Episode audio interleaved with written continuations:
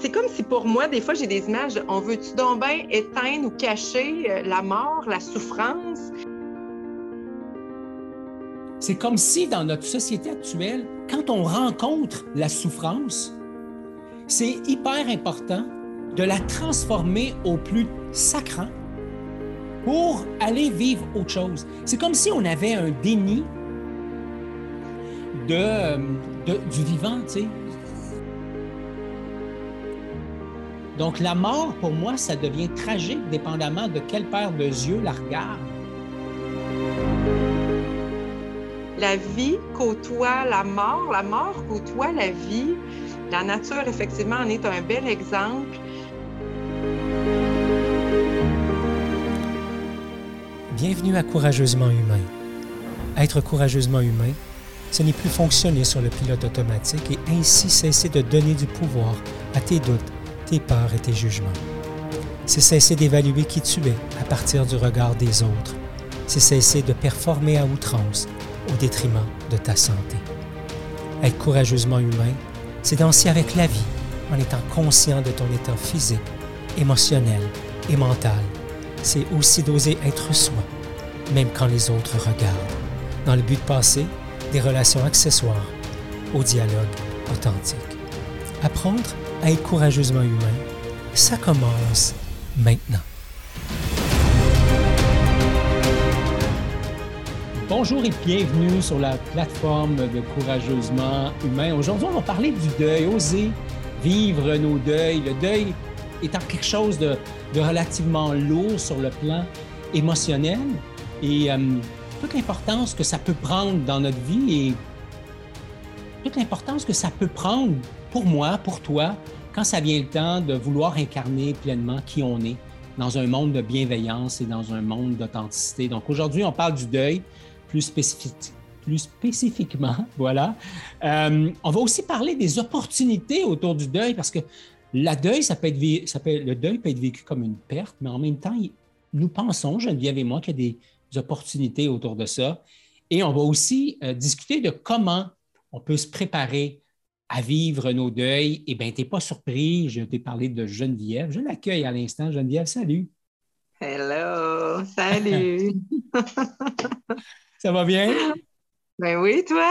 Oui, ça va super bien. Écoute, sur la plateforme Courageusement Humain, il y a deux choses qu'on fait systématiquement. On demande aux gens avec quoi ils arrivent et on leur demande avec quoi ils repartent. Donc, allons-y avec ça. Tu arrives avec quoi, toi, aujourd'hui? Ah, un calme? Tu sais, euh, des fois, hein, je suis comme euh, euh, du calme. le mot qui me vient aussi, comme une forme d'équilibre que je sens dans ma vie actuellement, de façon générale, entre mes sphères personnelles, professionnelles, mais un calme à l'intérieur de moi et cet équilibre-là est là. Fait que je ne sais pas qui, si c'est l'équilibre qui influence le calme ou le calme qui influence l'équilibre, mais ils, sont copilotes là actuellement. Hmm. Là, tu arrives avec quoi, Justin? Écoute, j'arrive avec une certaine pression dans le bedon. Tu sais, euh, on est en train d'apprendre à utiliser des nouveaux outils, etc. Puis je, rencontre, je me rends compte que on n'a pas toute la souplesse avec l'outil qu'on on a l'habitude d'avoir. Comme une préoccupation qui est là pour moi. Et puis en même temps, ça ne m'empêche pas d'être présent puis d'avoir pris le temps de connecter. Puis ça, donc moi, j'arrive avec ça. Ouais. ouais. J'ai envie de souhaiter bienvenue à toi qui nous écoutes. Alors, euh, oui, le sujet du deuil, euh, c'est sûr que spontanément, hein, euh, le deuil fait référence quand on dit deuil à la perte d'un être cher, euh, on va en parler avec toi aujourd'hui, mais c'est sûr qu'on veut aussi ouvrir sur d'autres choses, pas juste sur le deuil physique d'un être cher. Et pour mettre la, prémisse ou la table, Ghislain, tu nous proposes dans le fond de regarder dans notre culture, dans notre culture occidentale, ça se passe comment? c'est comme si euh, c'était quelque chose à l'avance qu'on dit hein, le deuil, c'est difficile, c'est lourd, c'est triste, euh, ça fait même de la chicane dans des familles. Tu sais, euh, il y a comme cette croyance-là, peut-être, qui, ah est déjà là. Fait que tu avais envie de nous en parler un petit peu? Oui, puis je me souviens de, de. Je me souviens pas laquelle de mes sœurs qui demandait à ma grand-mère à l'époque Grand-maman, tu vas aller où quand tu vas mourir? Hmm. Et là, les autres autour de dire Hey, hey, hey, hey, hey, on ne parle pas de la mort, c'est comme, comme un sujet tabou.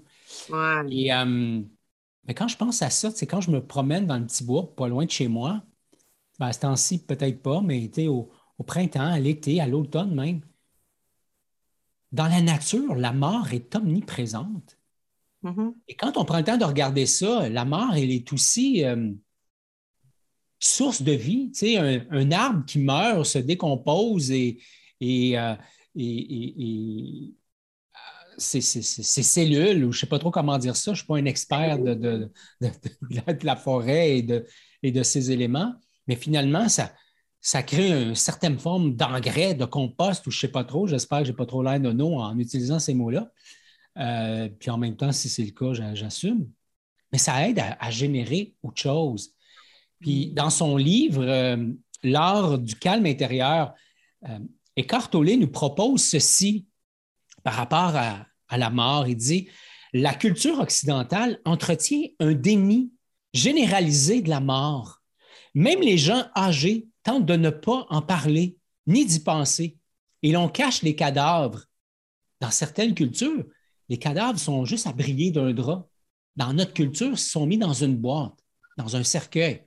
C'est pas bien ou mal. C'est... Et si ça venait de notre culture, la façon qu'on a de présenter les morts? Une culture qui nie la mort finit par devenir superficielle, préoccupée uniquement par la forme extérieure des choses. Lorsque l'on nie la mort, la vie perd sa profondeur. Ouais, ouais, c'est ça. Je, regardais, il y a un autre bout de texte, je pense que c'est toi qui l'as, qui l'a ajouté, et je trouve que ça a tellement plein de sens. Il y a une question de vitesse par rapport au deuil. C'est quelque chose que toi, tu voulais nous, euh, nous, euh, nous parler. Bien, c'est comme si, pour moi, en tout cas, je vais parler de mon expérience, ça s'est vécu différemment pour différentes personnes, mettons, dans ma famille autour de moi, mais souvent, j'entends vite, vite, vite, tu sais, la personne meurt, il est quelle heure? OK, on appelle l'embaumeur, machin, vite, les assurances. Tu sais, il y a beaucoup de paperasse, il y beaucoup d'affaires, puis vite, c'est le vite, vite, vite, puis euh, OK, euh, oh non, il est mort dimanche, ça veut dire que ça va juste à l'autre samedi, c'est quasiment trop long, six jours. Alors que c'est comme si on tombe, je sais pas si c'est par protection, dans quelque chose de très mental, intellectuel, les papiers à signer. Tu sais, moi, je veux pas être légatrice testamentaire. Alors, si tu m'écoutes et tu me connais, ne me demande pas ça, je vais te dire non. Tu sais, pour, moi, ça, prend trop de place dans le cerveau, toutes ces affaires-là. Alors que, hey, de, de, laisser descendre ça dans Beden, la peine, ou qu'est-ce qui est là, qu'est-ce qui est présent, tu sais, euh, je dis pas nécessairement de prendre 25 ans, là, mais tu sais, d'accueillir ça, puis c'est comme si pour moi, des fois, j'ai des images, on veut-tu donc bien éteindre ou cacher euh, la mort, la souffrance? Qu'est-ce que ça fait popper le départ de quelqu'un? Puis le départ de quelqu'un, tu sais, des, euh, on, regarde beaucoup les côtés glorieux de la personne, puis on va s'attacher aux beaux souvenirs. Mais des fois, il y a des affaires qui nous ont fait tuer de cette personne-là aussi, puis que c'est correct aussi qu'on dise bye, ciao à ces parties-là, puis que ça réveille peut-être la liberté puis de la joie à l'intérieur de nous. Tu sais, mais ça, dire, hey, je suis joyeuse, euh, mon ami vient de mourir, tu sais, t'es qui, toi? Hey, j'honore sa vie. Ouais, je pense pas qu'elle voulait qu'on pleure. Tu sais, il y, a ça aussi de, se permettre de vivre autant de la joie que de la tristesse dans le deuil. Mais le vite, vite, vite pour tout de suite tasser, des fois, je trouve que c'est ça qui, qui camoufle peut-être ou qui nous empêche d'aller euh, au fond de nous de, vraiment pour vivre nos deuils. Je ne sais pas, toi. Oui. J'ai envie d'utiliser ça pour, pour aller ailleurs. Tu sais. Oui, oui. Parce que dans le fond, aujourd'hui, oser vivre ses deuils, ça n'a rien à voir avec la mort. En fait, ça n'a pas juste à voir avec la mort.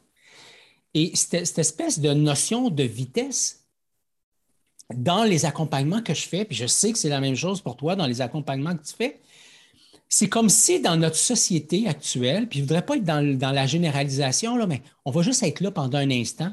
Puis je pense que vous allez, allez reconnaître ce que je suis en train d'expliquer. c'est que c'est comme si dans notre société actuelle, quand on rencontre la souffrance, c'est hyper important de la transformer au plus sacrant pour aller vivre autre chose. C'est comme si on avait un déni de, du vivant. Tu sais. Il y a un déni du vivant. Et mon ami Rémi, Rémi Tremblay, il dit si tu ne peux pas vivre euh, la tristesse, tu ne peux pas vivre la joie. Hmm. Pourquoi? Parce que c'est le même mécanisme de communication, c'est le même canal. Donc, si je développe le réflexe de, fuir la, peine, la souffrance, ben ça se peut-tu que quand ça va être le temps de célébrer, je vais être dans la même énergie, puis je vais être prête à passer rapidement à autre chose? Et le but qu'on a aujourd'hui, tous les deux, Geneviève, c'est de dire, si je prends le temps de vivre mes deuils, je vais assurément avoir plus de dextérité et choisir de prendre davantage de temps de, célébrer mes succès, mes, mes, transformations, etc. Donc, hmm. si je ne si je veux pas aller en profondeur dans la souffrance, je ne vais pas aller en profondeur dans la, dans, la beauté de la vie parce que c'est le même mécanisme, c'est le même chemin. Puis je ne veux, hmm. pas le, je veux pas le défricher. Oui, oui. Ouais, ouais, j'accueille ce que tu dis, puis je suis en train de penser que des fois, à l'extrême, il y a des personnes aussi qui peuvent aller très profond dans le deuil et après ça pour aller dans l'extrême de la joie. Puis que ça c'est j'ai déjà eu des moments de ma vie comme ça où j'avais plus l'impression d'être en, en comme si être dans la souffrance me donnait l'élan pour retourner dans la joie. Alors je pense qu'il y a une notion d'équilibre aussi à travers tout ça. Puis je le dis là, sans jugement parce que je m'accueille vraiment aussi dans cette partie-là de ma vie où j'ai eu besoin d'être dans des affaires difficiles pour peut-être apprécier les moments de joie. Euh, le deuil, dans le fond, nous donne des opportunités. Nous donne des opportunités. Est-ce que c'est de croissance, de prise de conscience? Euh, euh tu disais en entrée de jeu que tu viens de vivre la perte d'un être cher euh, tout récemment.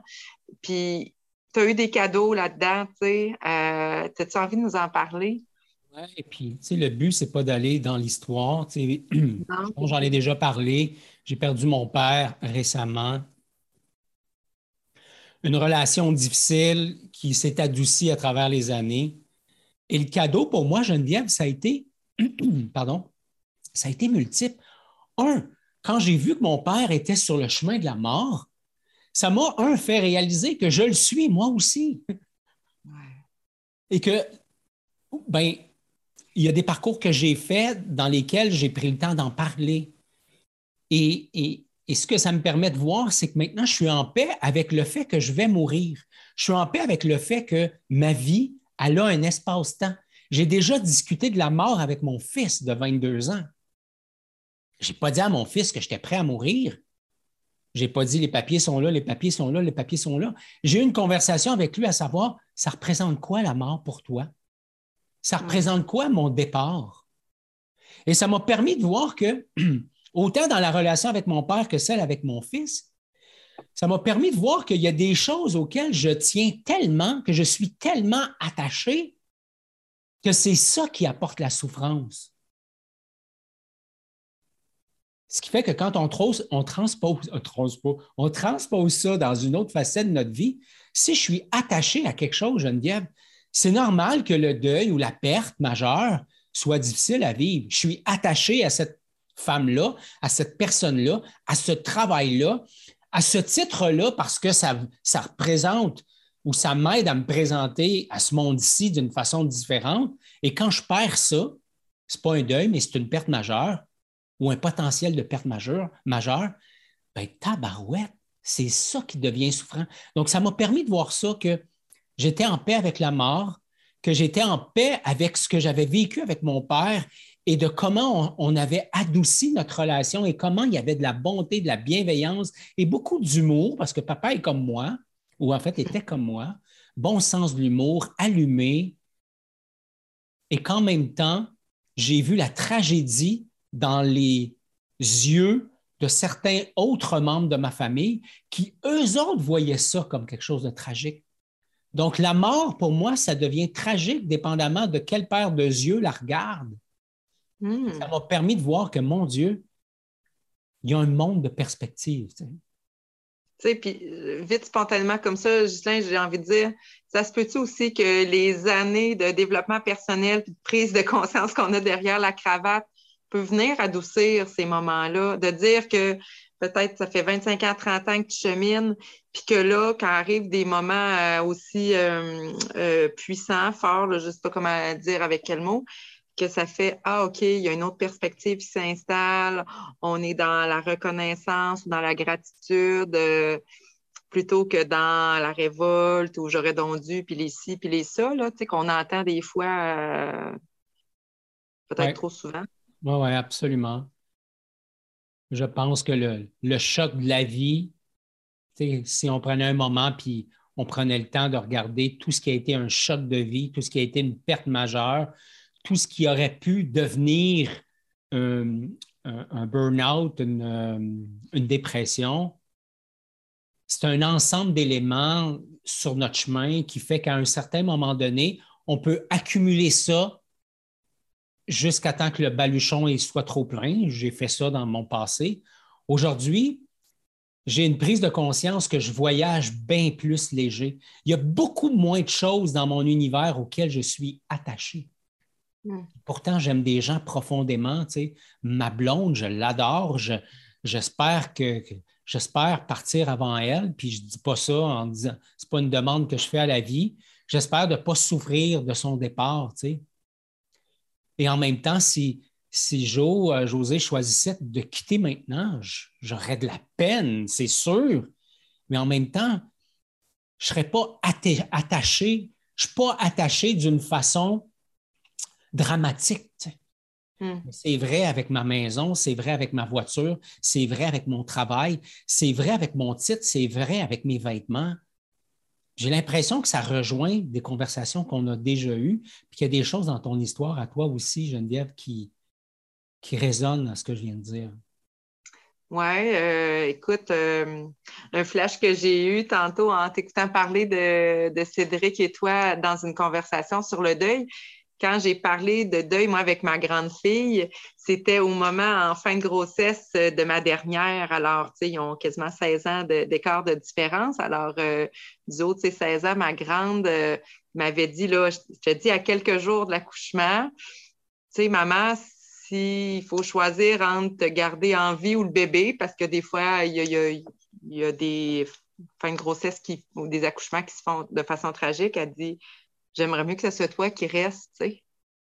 C'est ta façon à elle de, me dire je t'aime, il faudrait lui demander, ou de dire, tu sais, elle ne pas que je ne l'aime pas déjà, ma petite sœur, mais c'est toi, on a comme une histoire, on a un bagage, tu sais, fait qu'elle me parlait d'elle à travers ça, puis, puis, je trouvais ça beau, puis ça aussi, c'est ça que je trouve beau, te parler de ça, la, la vie côtoie la mort, la mort côtoie la vie, la nature, effectivement, en est un bel exemple, puis pour moi, j'ai eu, je ne veux pas dire le mot chance, je vais dire le cadeau d'accompagner, que ce soit des animaux de compagnie ou euh, des êtres chers. C'est arrivé à deux reprises dans le dernier souffle. Et pour moi, c'est des moments où ça m'a réconcilié avec la mort. Que l'image de la mort que j'avais là, c'était d'un film, la maladie, la guerre. Euh, euh, des affaires atroces, domicile, tu, la polytechnique. Là, tu comprends-tu? C'était ça dans mon imaginaire d'adolescente.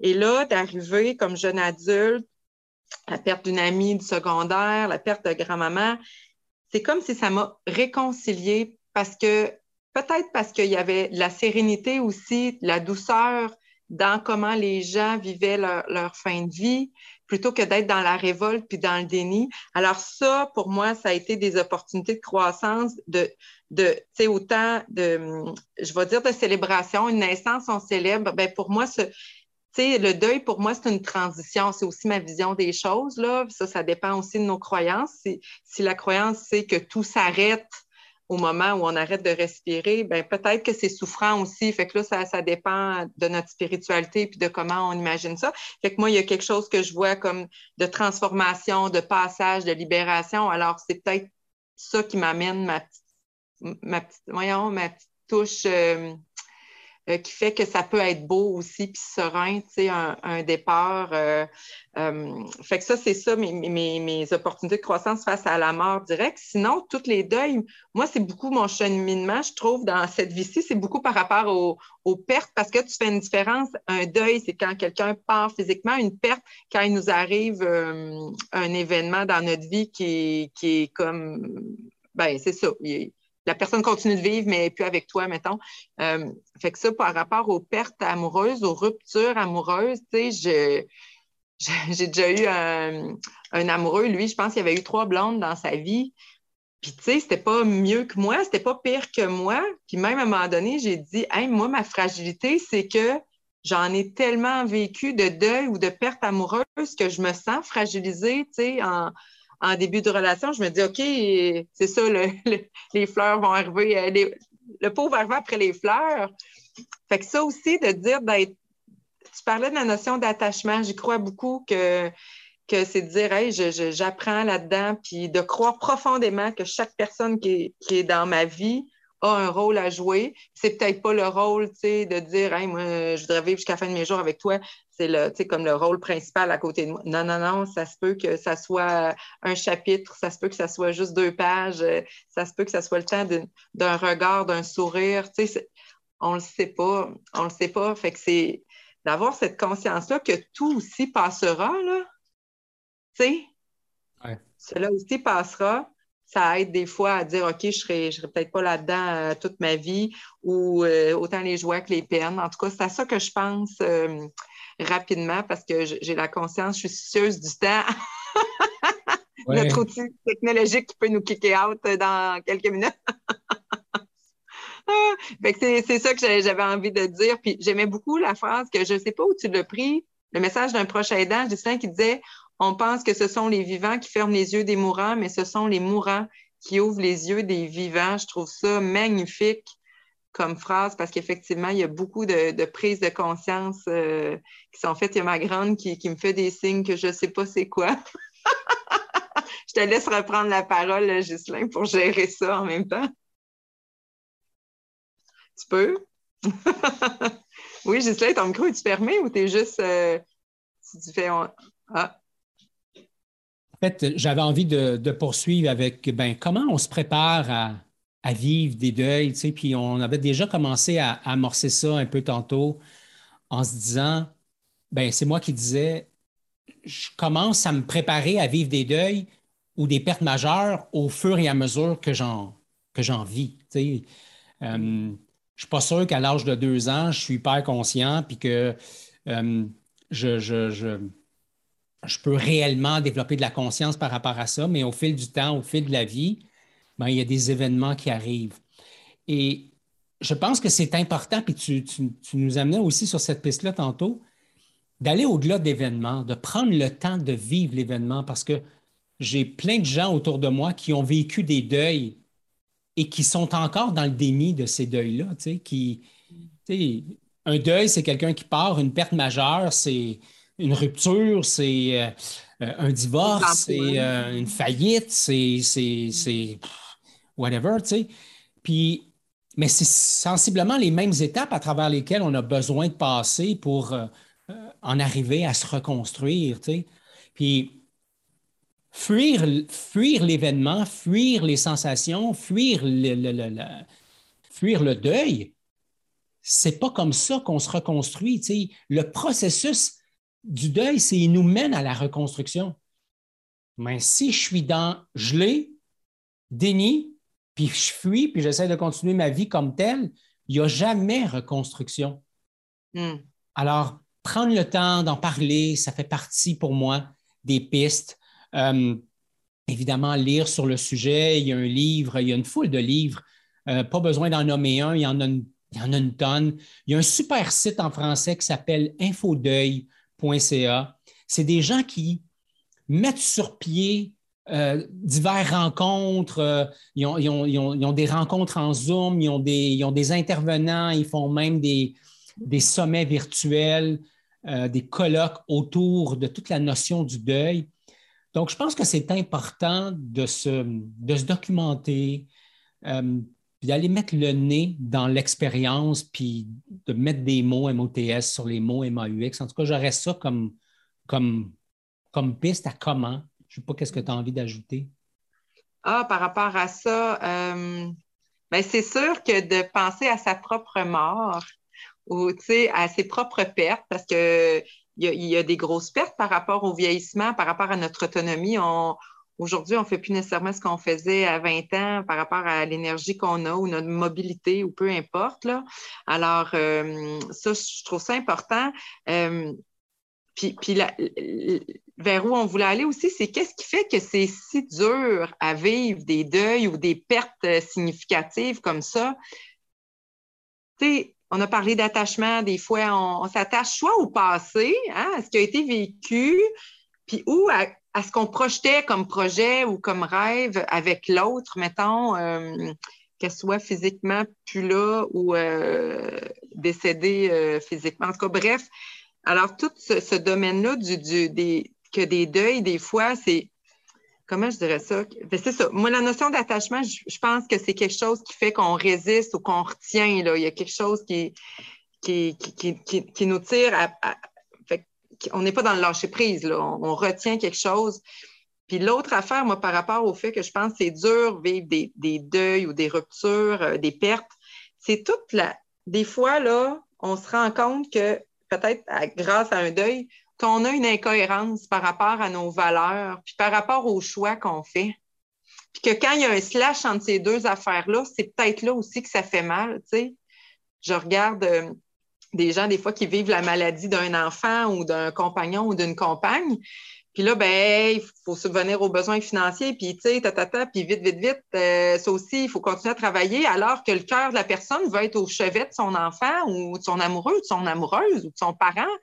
Alors, tu sais, c'est que c'est là de dire, OK, si c'est si, important pour moi, ben je m'assois puis je revise mon budget ou, ou, ou je le sais pas, je vends mon char ou je prends des décisions financières pour m'aider à me permettre d'être disponible. Mais moi, je vois beaucoup de souffrance des gens quand il y a cette incohérence-là entre hey, j'aurais tellement voulu être à son chevet, mais finalement, euh, fait que ça, pour moi, il y, a, quelque chose, je ne sais pas toi, qu'est-ce que tu ajouterais par rapport à ça, Ghislain? Oui, j'entends une déconnexion par rapport aux besoins, tu sais, puis je réalise que pour moi, les deuils les plus difficiles que j'ai eu à faire, c'est des, des, deuils par rapport à l'illusion, tu sais par rapport à mm. l'illusion de ce que je suis, par rapport à l'illusion de ce que je devrais être, par rapport à l'illusion de ce que devrait être une relation amoureuse, par rapport à, l'illusion de ce que devrait vouloir dire euh, un mariage. Euh, et, c'est ce choc-là entre ce que je pense que ça devrait être puis la réalité qui est devenu, euh, qui est devenu souffrant pour moi. Donc, il y a encore quelque chose de l'ordre de, l'attachement. Euh, j'aimerais ça qu'on se dirige vers euh, c'est quoi les réflexions qu'on a envie de proposer pour euh, permettre à celui, celle qui nous écoute de ben, d'amorcer la réflexion par rapport au deuil, par rapport à la mort, par rapport aux pertes? Mais ton exemple avec Cédric, je le trouve super beau parce que justement, de, dire c'est quoi le sens de la mort pour toi, demain matin, je ne suis plus là, tu sais, qu'est-ce qui te reste ou comme, d'oser en parler, parce qu'en parler, c'est un peu comme le suicide, ça ne veut pas dire qu'on en parle que ça va arriver. Euh, les, Moi, j'aime beaucoup, puis je l'ai posé à une amie hier, justement, de dire Hey, tu as un diagnostic de maladie incurable demain ou aujourd'hui, on t'annonce qu'il te reste à peine six mois à vivre. Comment tu réagis? Qu'est-ce que tu choisis? Qu'est-ce que tu choisis de faire? Qu'est-ce que qu'est-ce que tu changerais? Juste pour prendre conscience qu'on n'est pas justement des êtres immortels. Ça nous remet peut-être dans nos bobettes puis dans nos bottines.